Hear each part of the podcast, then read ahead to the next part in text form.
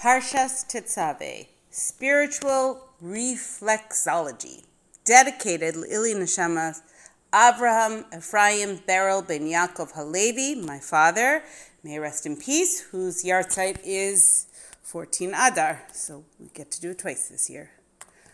Um, okay. What sets the Kohanim apart from the rest of Bnei Yisrael? Uh, today, many scientific minds might say that the answer feels like it might be solely DNA, the ancestral traits that lead back to a single progenitor. But DNA is a blueprint to the individual elements that make up a person. We now know that people can have gen- genetic markers for a predisposition to be a morning person or a night owl or to dislike cilantro. The DNA passed down to all of the male descendants of Aaron, the Kohen, does, does give them a distinctive trait. It just isn't physical. Speculatively, one could say that the generic makeup came straight from Aaron, that came straight from Aaron is a unique connection to spirituality that he was born with. but the fact that the role of the priest was initially intended to be fulfilled by the firstborn, and then it was designated to the Leviim, and then it was given to Aaron and his sons, indicates that it was not something inherent that Aaron was born with, but rather that there was some form of transformation. I will gladly state that everything that follows is purely speculative. In this week's Parsha, Parshas Tetzaveh, there is a detailed description of the specific ceremony of inauguration that Aaron and his sons under, were to undergo. They were bathed and dressed in their very unique garb and then anointed. Once Aaron and his sons were prepared, the following karbanos took place in this specific sequence. A bull was slaughtered, its blood was applied to the altar, its fat burned, and then after after the fats, the rest of it was burnt. Then two rams were brought forward. The first ram had its blood sprinkled, but then all of it was burnt for a reiach nichoach, a satisfying aroma spirit. The second ram, however, was the source of blood that was placed on the right ear cartilage, right thumb, and right big toe of Aaron and his sons. Afterwards, the Torah states, quote, Take some of the blood that is on the altar and some of the anointing oil and sprinkle upon Aaron and his vestments, and also upon his sons and his sons' vestments.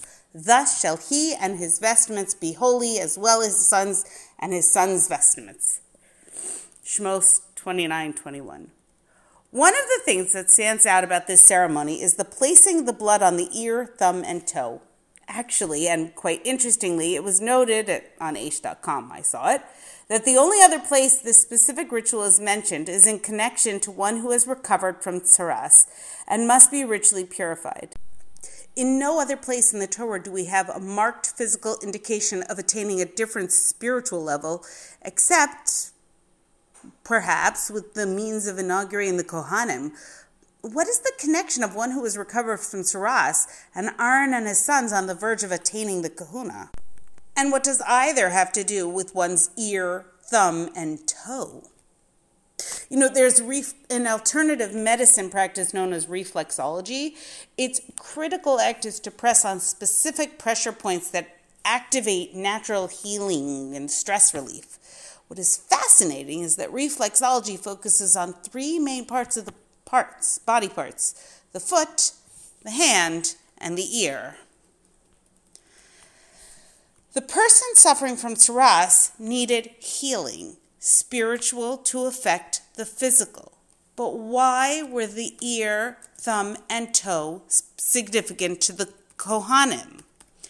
The term healing is generally connected to the dismissal or cure of an illness. But perhaps when we speak of healing that is connected to the spiritual, we must think of it as a, a rectification.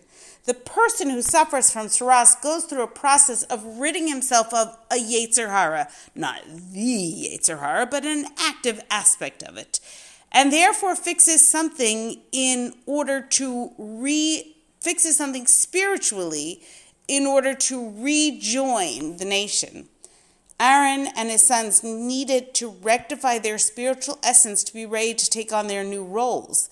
This rectification was a transformation that they then passed on to their descendants. The Kohanim needed an immediate spiritual transformation, but the one suffering from tsaras had to do tshuva in order to undergo this ritual.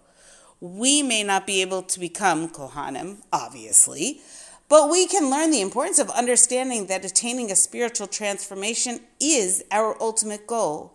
The Mefarshim note that the ear represents listening to Hashem, the thumb represents the hand actively performing mitzvos, and the foot represents going forth, the toe rep- represents going forth to do Hashem's will. One should not wait to fall victim to the Yetzer Hara, but should constantly strive to bring about their own spiritual transformation. I wish you all a beautiful, uplifting Shabbos.